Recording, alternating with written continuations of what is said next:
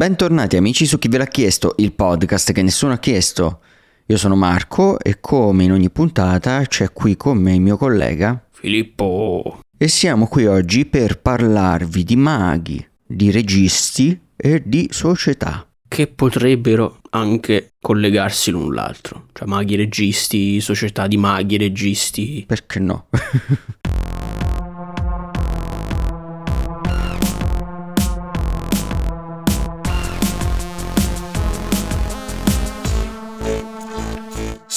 Ma come al solito cominciamo con la prima rubrica del nostro podcast che è quella della news videoludica che ci offre Phil. Yes! E per la news videoludica di oggi io vi posso offrire delle croccantissime notizie tralasciando per una volta il dramma inerente tutto ciò che potrebbe concernerlo. Sempre l'Activision Blizzard che semplicemente ha avuto un meeting di recente molto triste dove essenzialmente sono stati comunicati tagli ai bonus per i dipendenti e la terribile e sfortunata però a quanto pare necessaria secondo l'upper management richiesta di rincasare dal lavoro da remoto e ritornare tutti quanti a lavorare in sede in California. Ovviamente nessuno è contento, tutti odiano il presidente che ha fatto questa scelta, ovvero Mikey Barra, e di conseguenza probabilmente il crunching già in corso per lo sviluppo di Diablo 4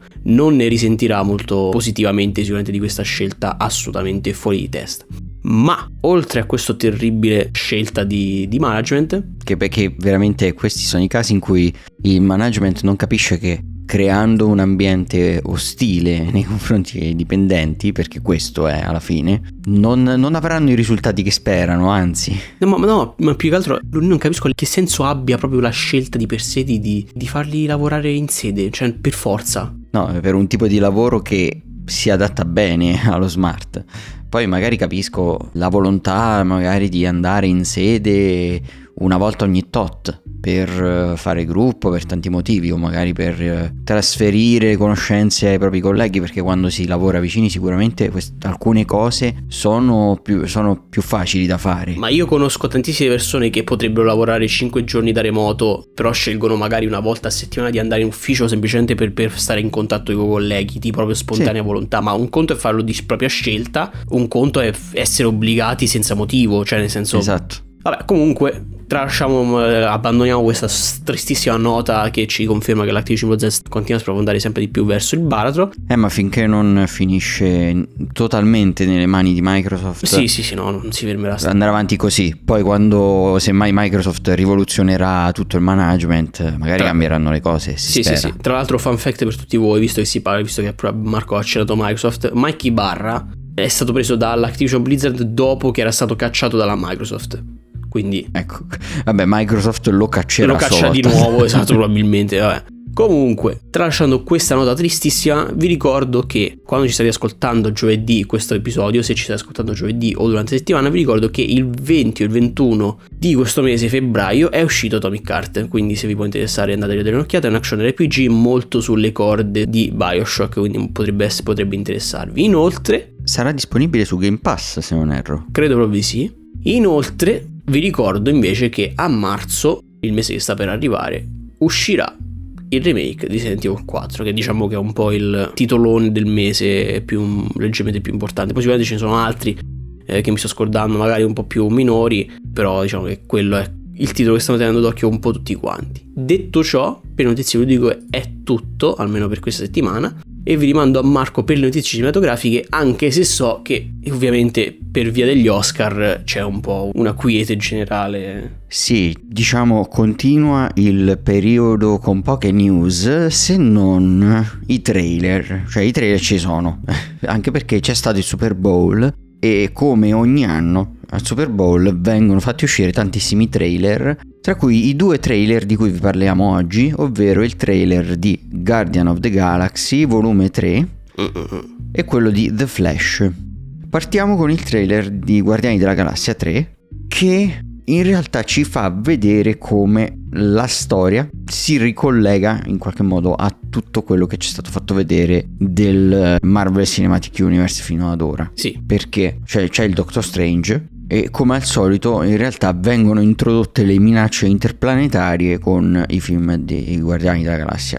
Sì, purtroppo diciamo che hanno preso questa piega un po' potenzialmente fastidiosa per chi si vuole semplicemente vedere un film e non 27, dove con il fatto che tutti i film dell'MCU si ricolleghino tra di loro, ci sia un filone che, insomma, che un filone narrativo generale, inizia a essere pesante il discorso perché appunto se all'inizio erano pochi film, adesso veramente cioè, sembra davvero che ci sia del potenziale di non capire nulla se non hai visto i film precedenti. Che magari è, un'impressione, è solo un'impressione nostra, eh, perché ancora il film logicamente non è uscito, non l'abbiamo visto, quindi magari è solo estremamente il trailer che è montato male e quindi ti comunica delle, delle cose sbagliate. Sì, io, io, sono totalmente fuori dal giro, quindi ho avuto questa sensazione. Però... Sì, sì, sì, sì, cioè io ne sono un po' meno afflitto, ma non tanto perché eh, seguo l'MCU, perché cioè, l'ultimo film che ho visto del, dell'MCU effettivamente era stato tipo Infinity War Endgame, scusa. Poi ho visto qualche tipo uno il, tipo il film, il secondo film di Spider-Man e basta, credo. Ah, è giusto, adesso di recente ho visto quello di, di, di, di I signori della Wakanda, del Wakanda, io lo chiamo così perché non mi ricordo mai il, film, il, nome del film originale. Vacanze in, in Wakanda. Vacanze in Wakanda. Però, boh, ragazzi, c'è davvero Basta, sono, sono, sono, completamente saturo del Cinematic Universe della Marvel e sarò completamente saturo a giudicare dal, dal trailer di The Flash anche probabilmente del, del, del Marvel del DC di Cinematic Universe. Eh sì, prima di passare al trailer di The Flash però ricordiamo la data di uscita di Guardian of the Galaxy che eh, sarà il 3 maggio per l'Italia, mentre The Flash, come anticipava Phil, anche lì assistiamo al nuovo tentativo della DC con James Gunn, nuovo cosio dei DC Studios. Sì. Sta portando avanti per mettere su un suo universo cinematografico. Perché in questo film vediamo l'ennesima interazione dei multiversi, perché The Flash con i suoi poteri apre praticamente multiversi e si uniscono due mondi dove ci sono due The Flash, due Batman, che tra l'altro ci vengono fatti vedere infatti Batman di Ben Affleck e, e Michael Keaton. Michael Keaton, sì. Cioè, tra l'altro gli hanno dato lo stesso tutone della, della serie originale che era tutto rub- durissimo che non si riesce manco a girare, mi fa troppo eh, Sì, e alle prese con le forze del male.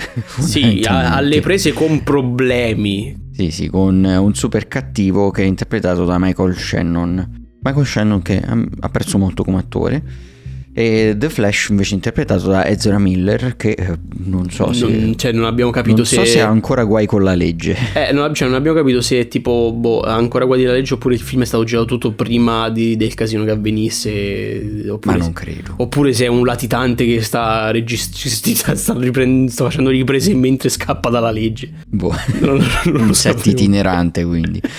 Un set sì esatto un set in costante movimento. Però comunque a me non ha entusiasmato per niente questo questo no, trailer. decisamente no. Sono anche un po' stufo di questa cosa di multiversi. Sì, assolutamente. Io, non, io l'ho detto, io ragazzi non ne, non ne, posso assolutamente più di sia dei multiversi sia di questo bisogno di creare, cinema, di, di creare universi cinematici. Voglio dei film a loro stanti. Basta. Eh, e sembra che con uh, James Gunn non li avremo. Cioè, o meglio, in realtà da quello che si è detto ci saranno sia film a loro stanti, come ad esempio il prossimo film su Joker, o, o, comunque la saga di The Batman che continuerà ma sarà una cosa separata da, dal DC Universe.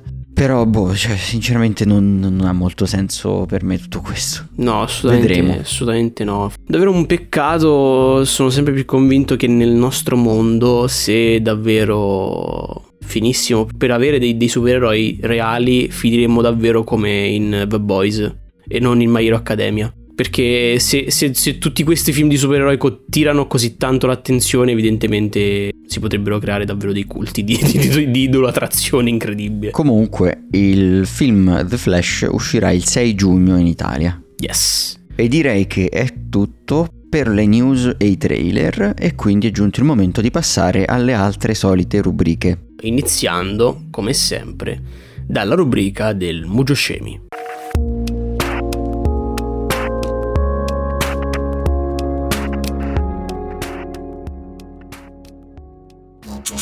E per la rubrica del Muggio Marco tu ben sai che i bonsai nascono non è vero, non volevo, non sapevo ah, dove. quindi già hai scelto la categoria che oggi è eh, botanica. Sì, no, esatto, no? categoria messa a tradimento, no. Tu pensi che devi scegliere tra quattro categorie e non lo devo fare io, ma lo devi fare tu. Tra musica, giochi, scienza o mitologia. La volta scorsa hai scelto mitologia e purtroppo è andata male perché i quattro nomi che avevo scelto erano assoluta, assolutamente assurdi. Adesso, oggi, invece, quale vuoi affrontare? Oggi voglio affrontare i giochi. I giochi? Oh, eh, per i giochi oggi è una domanda tranquilla, tranquilla. Non ci sono anni, non ci sono domande, cose a trabocchetto, non c'è, ci sono domande in sottodomande, è semplicemente una memory question, per vedere se ti ricordi in quale anno è uscito il primissimo Paper Mario. Paper Mario, bellissimo, primo, uno dei, non il primo, ma uno dei primi RPG con a tema Super Mario effettivamente. Ovvero, è uscito nell'anno 1998, nel 2000, nel 2002 o nel 2004? Allora, secondo me è uscito nel 98. Dovrebbe essere uscito su SNES, tra l'altro, se non sbaglio. Dico 98. Ok, quindi tu opti per la data 98, 1998. Ed era un JRPG, il primo Paper Mario. Sì, sì, sì, era un JRPG assolutamente. È uscito, per l'esattezza, sulla console Nintendo 64. Ah, non su SNES? Non su SNES. Allora forse io mi sto sbagliando con Super Mario RPG proprio? Si chiamava forse così? Super Mario RPG uscì nel 96, questo te lo posso dire, uscì nel 96 per SNES. Ok, allora mi sono confuso tra i due. E Super Mario RPG era quello, il primo, fu il primo proprio RPG di, di Super Mario, che appunto uscì. Per questo ti avevo detto, non, non, non il primo, però uno dei primi. Perché originariamente Paper Mario fu pensato appunto come, eh, come sequel per proprio Super Mario RPG. Ah, ok, eh, ok, ok. Però però poi fu diciamo riadattato tra virgolette per dargli più uno stile proprio e dargli, cioè, cercare di stilizzarlo di più rispetto al, all'RPG originale che era un non brutto e non necessariamente anonimo, però non aveva uno stile particolarmente elaborato, era semplicemente un 3D molto basico, però funzionale. Ma quindi qual era la data? La data di uscita di Paper Mario è nel 2000. 4 anni dopo il Super Mario RPG originale. Per esattezza uscì nel, nel 2000, l'11 agosto. Eh, io ricordavo SNES e quindi sì, sono andato per la data più... Sì, sì, sì, sì, quella, quella più, diciamo, più adeguata, anche perché appunto... Uh-huh. Eh, nel 2000 era, era l'anno dei, dei, giochi per Nintendo 64, infatti questo è uscito per Nintendo 64. Quindi peccato, peccato, una piccola stellina di demerito sulla categoria, su una delle categorie eh, più efficienti di Marco, ma potrà recuperarsi in futuro da questa piccolissima lost streak del Muggio Scemi. Inseriremo un jingle da sconfitta qui.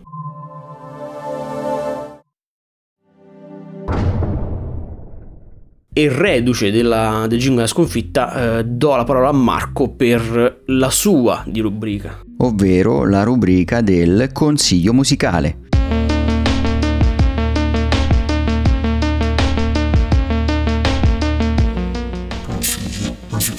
E oggi voglio consigliarvi qualcosa che secondo me non apprezzeranno molti in realtà, perché è qualcosa di particolare, ovvero un musicista italiano degli anni 70. Ah, Lucio Dalla. 70-80. No, non Dalla che poi in realtà è stato attivo sempre questo musicista, però ha visto i suoi anni migliori con i Formula 3, una band che ha sia collaborato con Lucio Battisti sia fatto degli album propri. Era la band che accompagnava ufficialmente Lucio Battisti in concerto. Era amico di un Lucio, ma non, era, ma non di Lucio Dalla, era di Lucio. E poi anche da solista ha fatto degli ottimi lavori. Sto parlando di Alberto Radius, chitarrista, ma anche cantante per eh, i suoi pezzi da solista e voglio consigliarvi il suo album Frammenti che si intitola con il titolo lungo in realtà Frammenti puntini puntini di Alberto Radius frammenti di Alberto Radius che sono letteralmente in realtà sono pezzetti proprio suoi cioè lui se li è staccati e... eh, in qualche senso sì pezzetti musicali ma sì. È praticamente un pop rock come sarebbe fatto da un artista che sa suonare il prog. Perché si sente contaminato dal prog del tempo quindi dalle band, cioè dalla musica che si poteva sentire eh, anche dalla premiata Forneria Marconi ad esempio. Bellissimo sì, sì. oppure Banco del Mutuo Soccorso però è in realtà un pop rock con dei pezzi, degli assoli di chitarra veramente bellissimi e comunque in generale anche degli arrangiamenti e anche dei testi scritti molto bene di testi decisamente più complicati di molti altri testi che possiamo sentire oggi proprio nel significato, ecco. Quindi vi consiglio quest'album, ho messo il pezzo che mi piace di più di quest'album all'interno della playlist dei consigli musicali. Provate ad ascoltarlo, magari è musica di difficile ascolto per i gusti più moderni, però ne vale, la pena, pena provare. Sì, sì, sì, posso, posso, supportare questa teoria di Marco avendo io ascoltato almeno due minuti di, questi, di uno dei pezzi. Eh, ebbene, bene. Direi che è tutto per la rubrica del consiglio musicale. Quindi possiamo passare all'ultima rubrica di ogni episodio, ovvero le recensioni.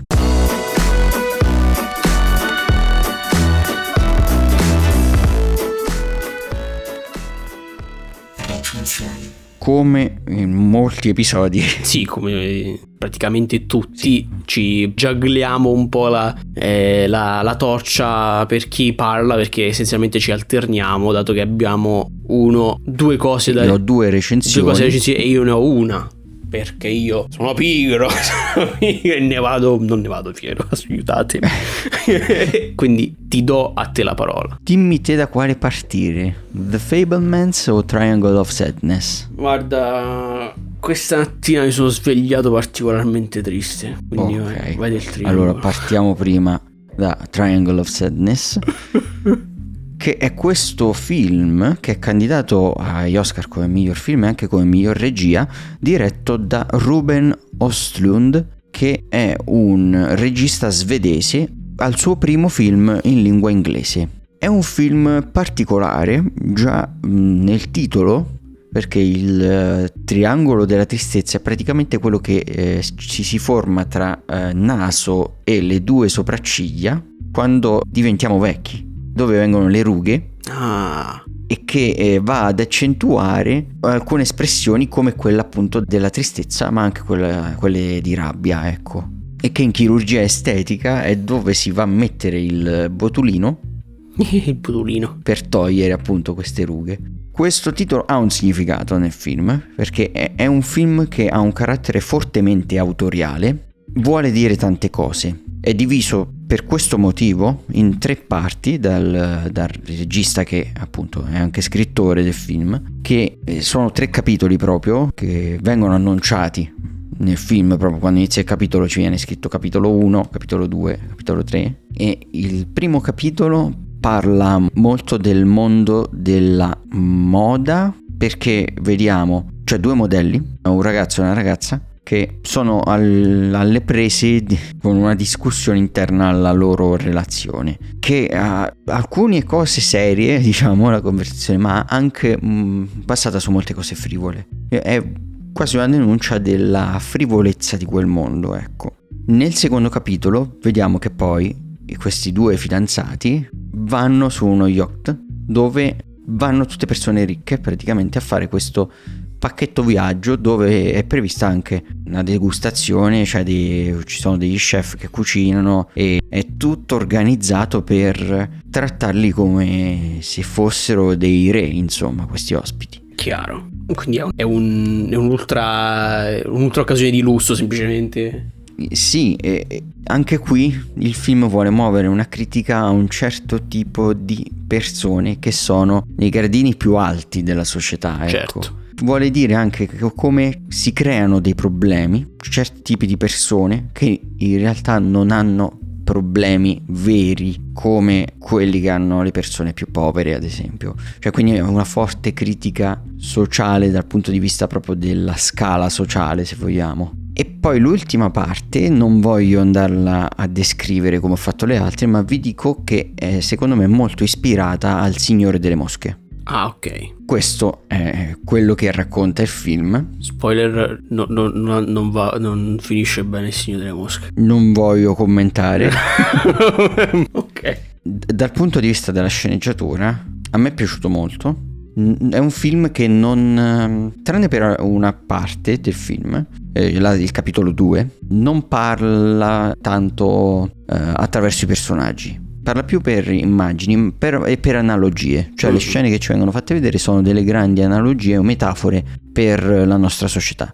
Non sono metafore difficili da comprendere secondo me, sono molto dirette, quindi non è difficile comprendere quello che il regista ci vuole dire. E quando invece parla attraverso i personaggi, principalmente lo fa nella seconda parte attraverso il personaggio eh, interpretato da Uri Harrelson, che è il capitano dello yacht è, è, diretto molto bene, è recitato molto bene, però secondo me non è un film um, fresco, diciamo, dal punto di vista di quello che ci vuole dire. E il tipo di critiche che vuole muovere sono critiche con cui secondo me tanti si possono trovare d'accordo. Però sono già state dette, diciamo.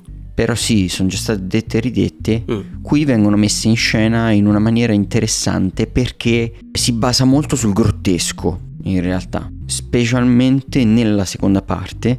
Per chi ha visto il trailer già può intuire, però proprio quasi vuole schifare lo spettatore con delle cose che mette in scena. Quindi è un film che ha molto carattere, ecco, ma che non ho trovato originalissimo. Dal punto di vista invece tecnico non ho molto da dire. Il film è un bel film, non basa sulle qualità tecniche la sua bellezza, ma appunto basa tutto sulla sua autorialità e il messaggio che vuole trasmettere, la sua bellezza. Per me è un film che è molto piacevole da vedere, quindi gli do un 7,5. Spero di averlo descritto bene. Sì, sì, no, cioè... Eh, nel senso, penso che questo basti per avere in mente che cosa si potrà andare a vedere, ecco, se si va a vedere questo film. Sì, non sembra nulla di, di eclatante, nulla di troppo nuovo, però allo stesso tempo fa bene quello che dovrebbe fare, quindi... Mm, comunque è anche divertente, ecco. cioè a me è divertito il grottesco che mette in scena proprio eh, l'essenza del grottesco che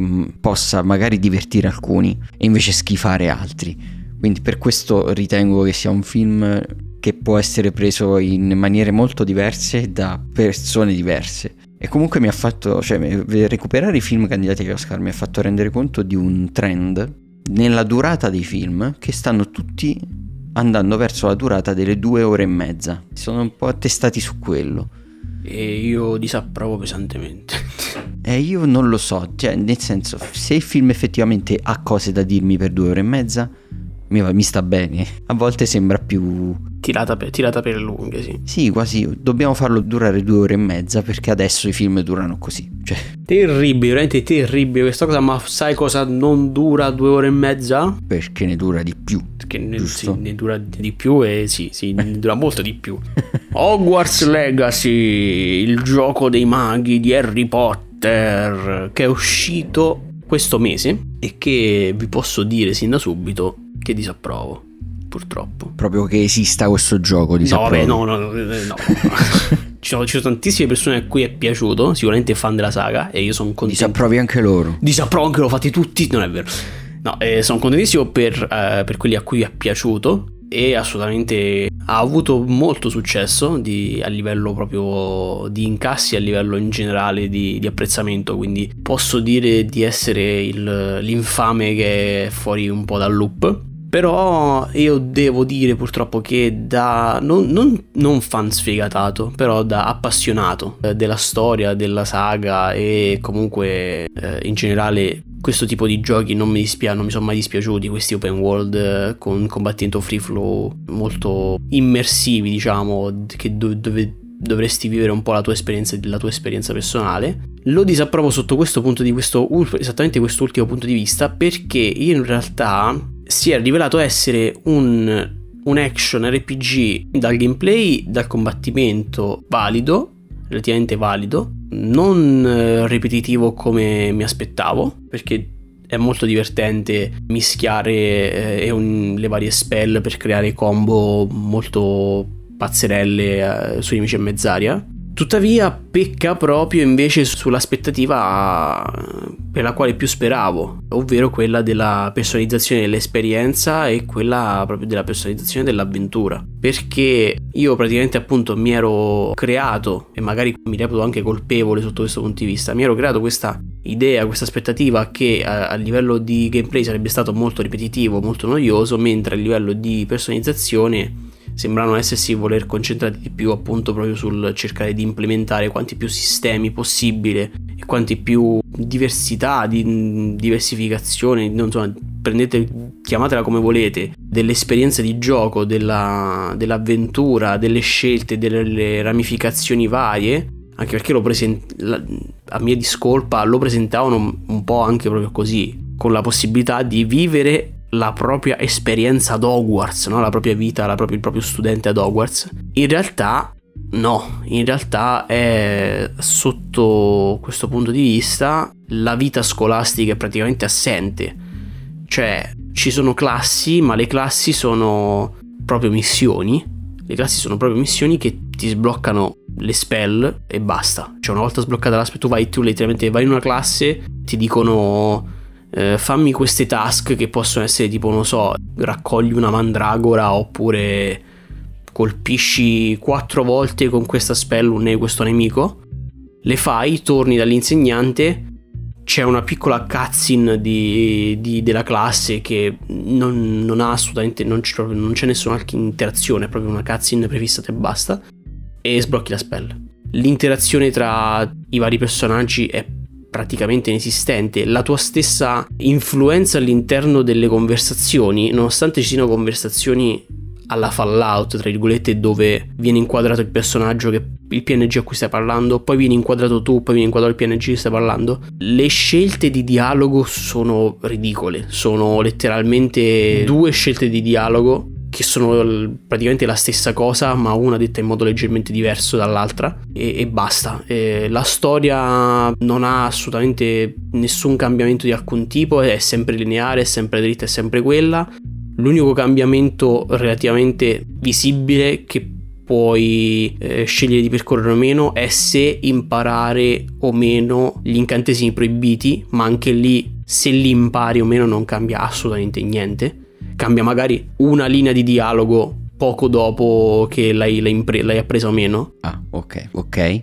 Ma cioè, voglio chiederti una cosa. Sì. Ah, il, quello che per me è un problema di tanti giochi open world, cioè che conviene di più farsi la storia principale prima di mettersi a esplorare, mm. nel senso che facendoti la storia principale ti sblocchi cose che poi ti permettono di esplorare con molta più facilità e quindi in realtà non ti senti così libero di metterti a esplorare come vuoi fin da subito? Oppure no insomma? Allora conviene continuare eh, con la storia principale fino a quando non sblocchi quantomeno la missione secondaria per sbloccare la scopa. Perché senza scopa dover eh, viaggiare per tutto il mondo aperto è un parto è un parto perché devi fare tutto a piedi e ci metti 200 mesi. Con la scopa è molto più veloce, è molto più istantaneo, fai, fai tutto, raggiungi posti che devi raggiungere molto più velocemente.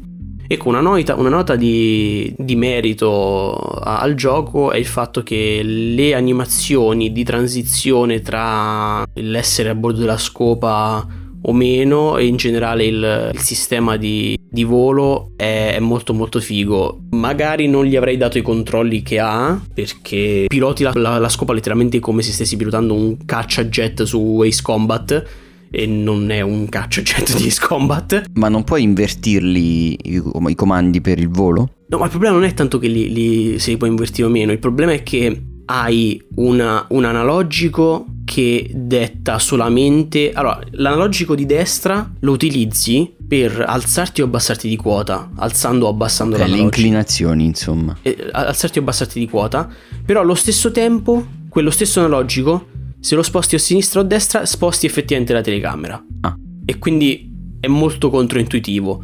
Mentre quello di sinistra, l'analogico di sinistra, lo utilizzi per spostarti a destra o a sinistra. Ah, ma come se fosse una macchinetta radiocomandata praticamente. Eh, esatto, eh, cioè, eh, non sono dei comandi fatti, cioè non, non è giusto per, una, per, un tizio che va a bordo di una scopa. Mannaggia il pirulino. Andrebbe rivisto, però comunque è figo il sistema di volo e in generale l'atterraggio tutto quanto.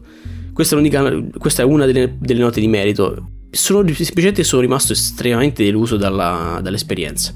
Harry Potter l'avevano venduto come un gioco per appassionati, un gioco per eh, cioè, dell'ambientazione fighissima di Harry Potter che Vabbè, però per gli appassionati è suggestivo, no? Sì, sì, sì, sicuramente è suggestivo, ma è, è, questo, è questa la cosa che mi dà fastidio, perché l'ambientazione, la fedeltà che, che ha il castello rispetto a quello del libro, c'è un'attenzione per tantissimi dettagli, e, però non hanno inserito le cose effettivamente più immersive tipo banalmente le, i punti per le casate, anche banalmente non lo so, cioè una simile immersione per, per quanto concerne la conversazione con i compagni di classe. Qualco, qualsiasi cosa mi sarebbe andata bene, non c'è davvero zero interazione con la scuola. Praticamente tu sarei una specie di pseudo eletto incredibile dai, dai poteri pozzi, pazzissimi e, e non è che è un segreto, lo sanno tutti che cioè come sei arrivato a scuola è pazzo, ved- vedono tutti che sei incredibilmente fortissimo con i tuoi poteri magici, però non, non, non, cambia niente, cioè è tutto uguale. E io sta questa cosa che di essere il prescelto, però nessuno se ne accorge, mi dà fastidio nei videogiochi, io provo fastidio, se sono prescelto voglio essere riconosciuto come prescelto, altrimenti sono il, il caccapupu normale. E allora lì mi sta bene, sono il caccapupu, ma non mi si caga nessuno, ok. Però c'è, c'è una, una, mancanza di, di, scelta narrativa che mi tedia moltissimo e allo stesso tempo c'è una, una, mancanza di coesione narrativa abbastanza importante. Quindi... Voglio chiederti anche un'altra cosa perché l'ho letto ho letto il paragone del gioco con Fable a livello di semplicità del sistema di combattimento. Allora, allora, no, è un po' difficile perché di per sé il sistema di combattimento, se tu lo vuoi, cioè se, se tu lo vuoi utilizzare solamente in modo semplice, lo puoi tranquillamente fare, nel senso tu potresti tranquillamente superare tutto il gioco semplicemente spammando 2-3 spell, parandoti al col tempismo giusto e, e basta. Potresti fare okay. questa ripetizione per vincere. C'è una possibilità di approfondirlo se vuoi, di, di mettere in, di concatenare le, le combinazioni di, di, delle varie spell che hai, però non è, non è obbligatoria. Però, eh, allora, di per sé la, la, base del combattimento sì, è, è semplice. Cioè, semplicemente è blocca tutto quello che puoi bloccare.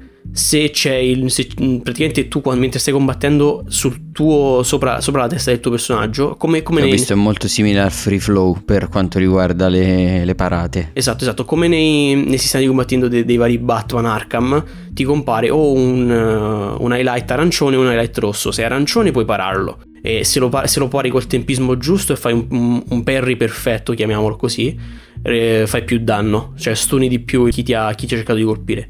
Se c'hai l'highlight rosso devi schivare e altrimenti puoi attaccare a ripetizione. Ogni tanto ci sono dei nemici che hanno delle barriere di un colore diverso, cioè barriera rossa, barriera arancione barriera blu, semplicemente significa che de- prima di poter danneggiare quel nemico lo devi colpire con una spell del colore assegn- cioè, che corrisponde a quella barriera.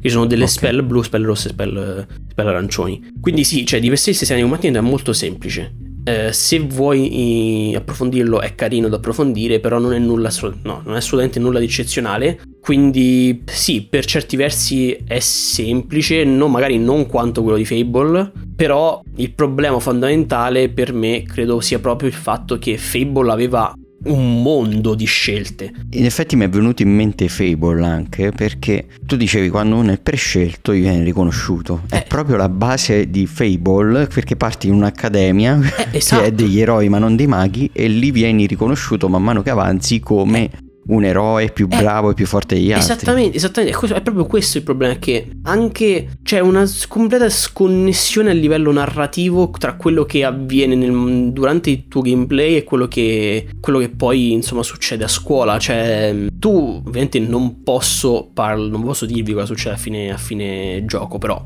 potrete concordare che succede qualcosa di epico importante, no? Se voi siete il prescelto, succede sicuramente qualcosa di importante, di epico a livello di, a livello di narrazione che vede voi protagonisti, ok? Che va proprio a scuotere un po', se vogliamo, le fondamenta anche di, di, di Hogwarts. E, non, non, cambia niente, non cambia mai niente. C'è anche ma anche banalmente prendiamo le, le, le maledizioni, no? le, le, le, spell proibite, le chiamo, che da, da pubblicità, da, da, marketing è stato fatto notare abbastanza pesantemente la, il fatto che c'era la scelta di se apprenderle o meno, se utilizzarle o meno. In realtà non cambia niente se vuoi utilizzare. Cioè, io lo, se, se voi le utilizzate davanti ai professori, non ci c'è nessuno. Cioè, voi tu vai, vai, stai per giro per, per, per i corridoi di Hogwarts, fai, ah, vada che tavole tutti quanti, vabbè, sta a posto, che ci frega.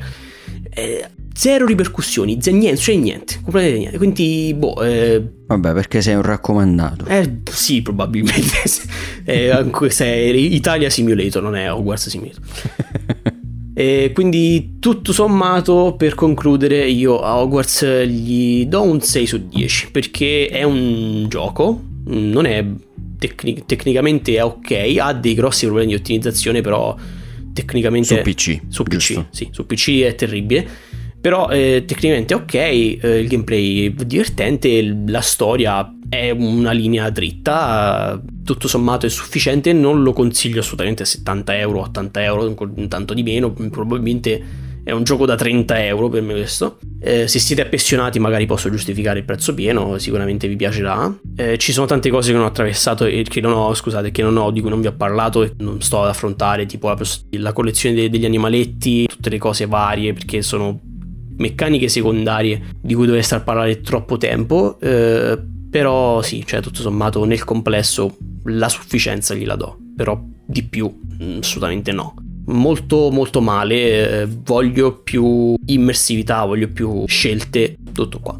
Bene, bene, eh, con questo io ho detto tutto quello che c'era da dire su queste cose, quindi ti ridò a te la parola per l'ultima recensione se siamo in tempo. Sì, vado con la recensione di The Fablemans, oh. che è anche questo film candidato agli Oscar e sia per, sia per miglior film che per miglior regia ed è l'ultimo film di Steven Spielberg che ci porta questo film che ha anche coscritto insieme a Tony Kushner, che è un film semi-autobiografico che vede come protagonista una famiglia, la famiglia dei Fablemans, che è composta dai genitori e tre figli, un figlio e due figlie per la precisione, il protagonista vero della storia è questo eh, ragazzo, il figlio di questa famiglia, ovvero Sammy. Grande Sammy. Che tante cose della sua vita lo porteranno a voler diventare eh, regista, ma già in realtà comincerà a lavorare per, questo, per questa sua ambizione fin da piccolo perché rimarrà molto, forse anche traumatizzato, diciamo, dalla visione del suo primo film, che è un film realmente esistente. Eh, vediamo in questa scena dove eh, viene portato al cinema Sammy dai suoi genitori. Vanno a vedere The Greatest Show on Earth, film del 52 da lì rimarrà appunto folgorato dalla visione di questo film e comincerà a fare anche lui de- delle riprese con eh, mano a mano le videocamere che si troveranno con il passare degli anni perché vivrà proprio l'evoluzione tecnologica di quegli anni questo ragazzo de- anni, dagli anni 50 in poi. Quindi dovrà cambiare, dovrà cambiare eh, attrezzatura Spesso ogni, attrezzatura ogni sì. 5 minuti. Sì, più o meno sì.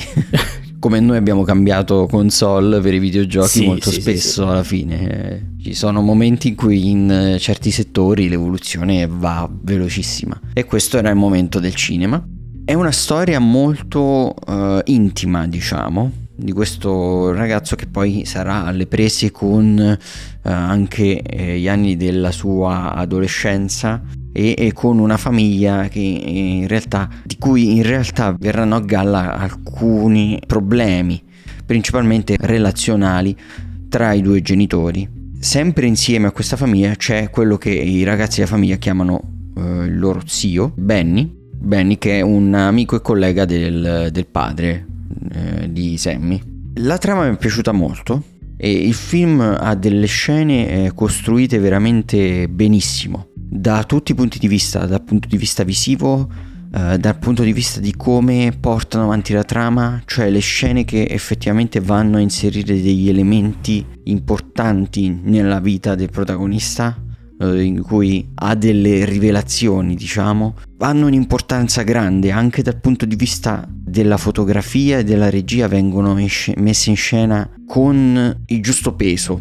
e anche dal punto di vista della colonna sonora sono ben supportate dalla, eh, dalla musica spesso che è, è, davvero in scena, diciamo, la musica perché eh, la madre di Sammy suona il pianoforte e mm, da quel punto di vista l'ho apprezzato veramente tanto, secondo me è diretto veramente in maniera magistrale da Spielberg, è anche scritto molto bene perché tutto, tutta l'evoluzione dei rapporti tra i personaggi è molto bella e anche l'evoluzione stessa di Sammy. Ho trovato solo una parte del film che è quella dove andrà alla high school Sammy, quindi alle superiori, alle superiori diciamo, il nostro corrispettivo. Sì, sì, sì. L'ho trovata un po' con alcuni cliché che eh, per fortuna non vengono utilizzati troppo e anzi per alcuni versi in realtà eh, un, il cliché del bullo diciamo è stato sia utilizzato in maniera classica sia poi utilizzato anche con un risvolto interessante poi perché vabbè chiaramente Sammy subirà eh, bullismo.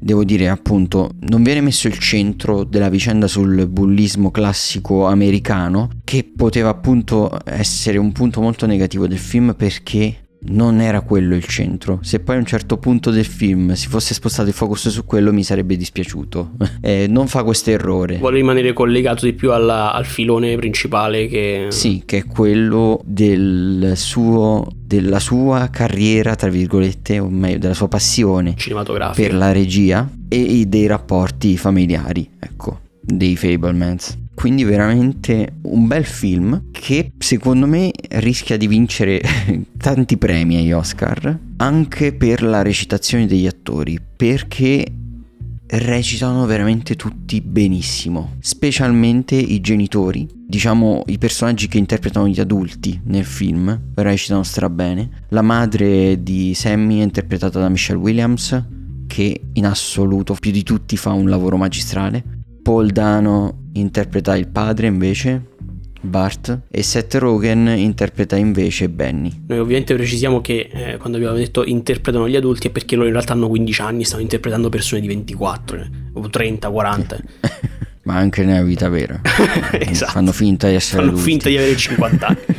E come dicevo anche la colonna sonora è pazzesca e ci credo perché lo è perché è di John Williams, eh, è vincere facile troppo facile. Quindi diciamo che comunque grosso modo riesce a non distrarsi dal, dal, tema principale del film anche quando avrebbe potuto e in tutto questo rimane estremamente valido sia a livello tecnico sia a livello proprio cioè a 360 essenzialmente a livello di citazione, a livello tecnico, a livello anche narrativo secondo me, se non fosse per quella piccola cosa che appunto a un certo punto del film cade in alcuni cliché, per il resto è scritto veramente strabene quindi io alla fine a questo film gli do un 8,5. È veramente molto molto bello. Se vi piace il cinema, secondo me è un film da vedere. Bene, bene, molto bene. Ebbene, quindi direi che è tutto per questo episodio. Beh, direi proprio di sì, ma non è tutto per, per la parte finale dell'episodio perché devono, deve, ci sono cose da, da fare prima, no? Sì, sì, sì. Ci sono da ricordare le solite cose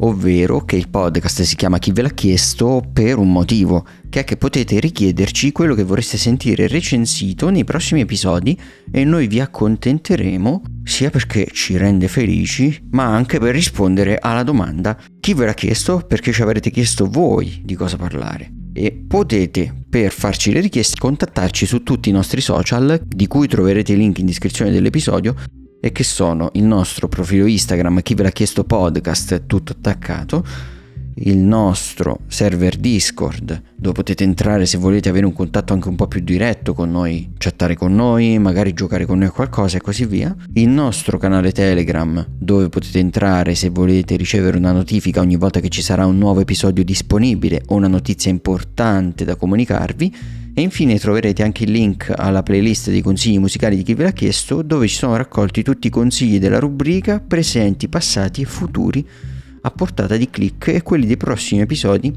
saranno lì con quasi una settimana d'anticipo rispetto alla loro uscita. Quindi salvatela sul vostro Spotify e consigliate il nostro podcast a maghi e non maghi, sia che facciano magia oscura che no. Tanto non cambia niente, abbiamo visto. Esatto, esatto, è completamente indifferente, però se registrano, se, se sono appassionati di, di regia e, e, cinema è importante quello differenziare. Sì, sì, ma anche se non lo sono, anche se non lo sono. Esatto. E lascio come al solito i saluti a Phil. Esatto, lascio i saluti a me, sono, eh, ho la laurea in salutologia e vi auguro un buon eh, saluto, vi auguro una buona vita e vi auguro un buon proseguimento di chi ve l'ha chiesto podcast con noi.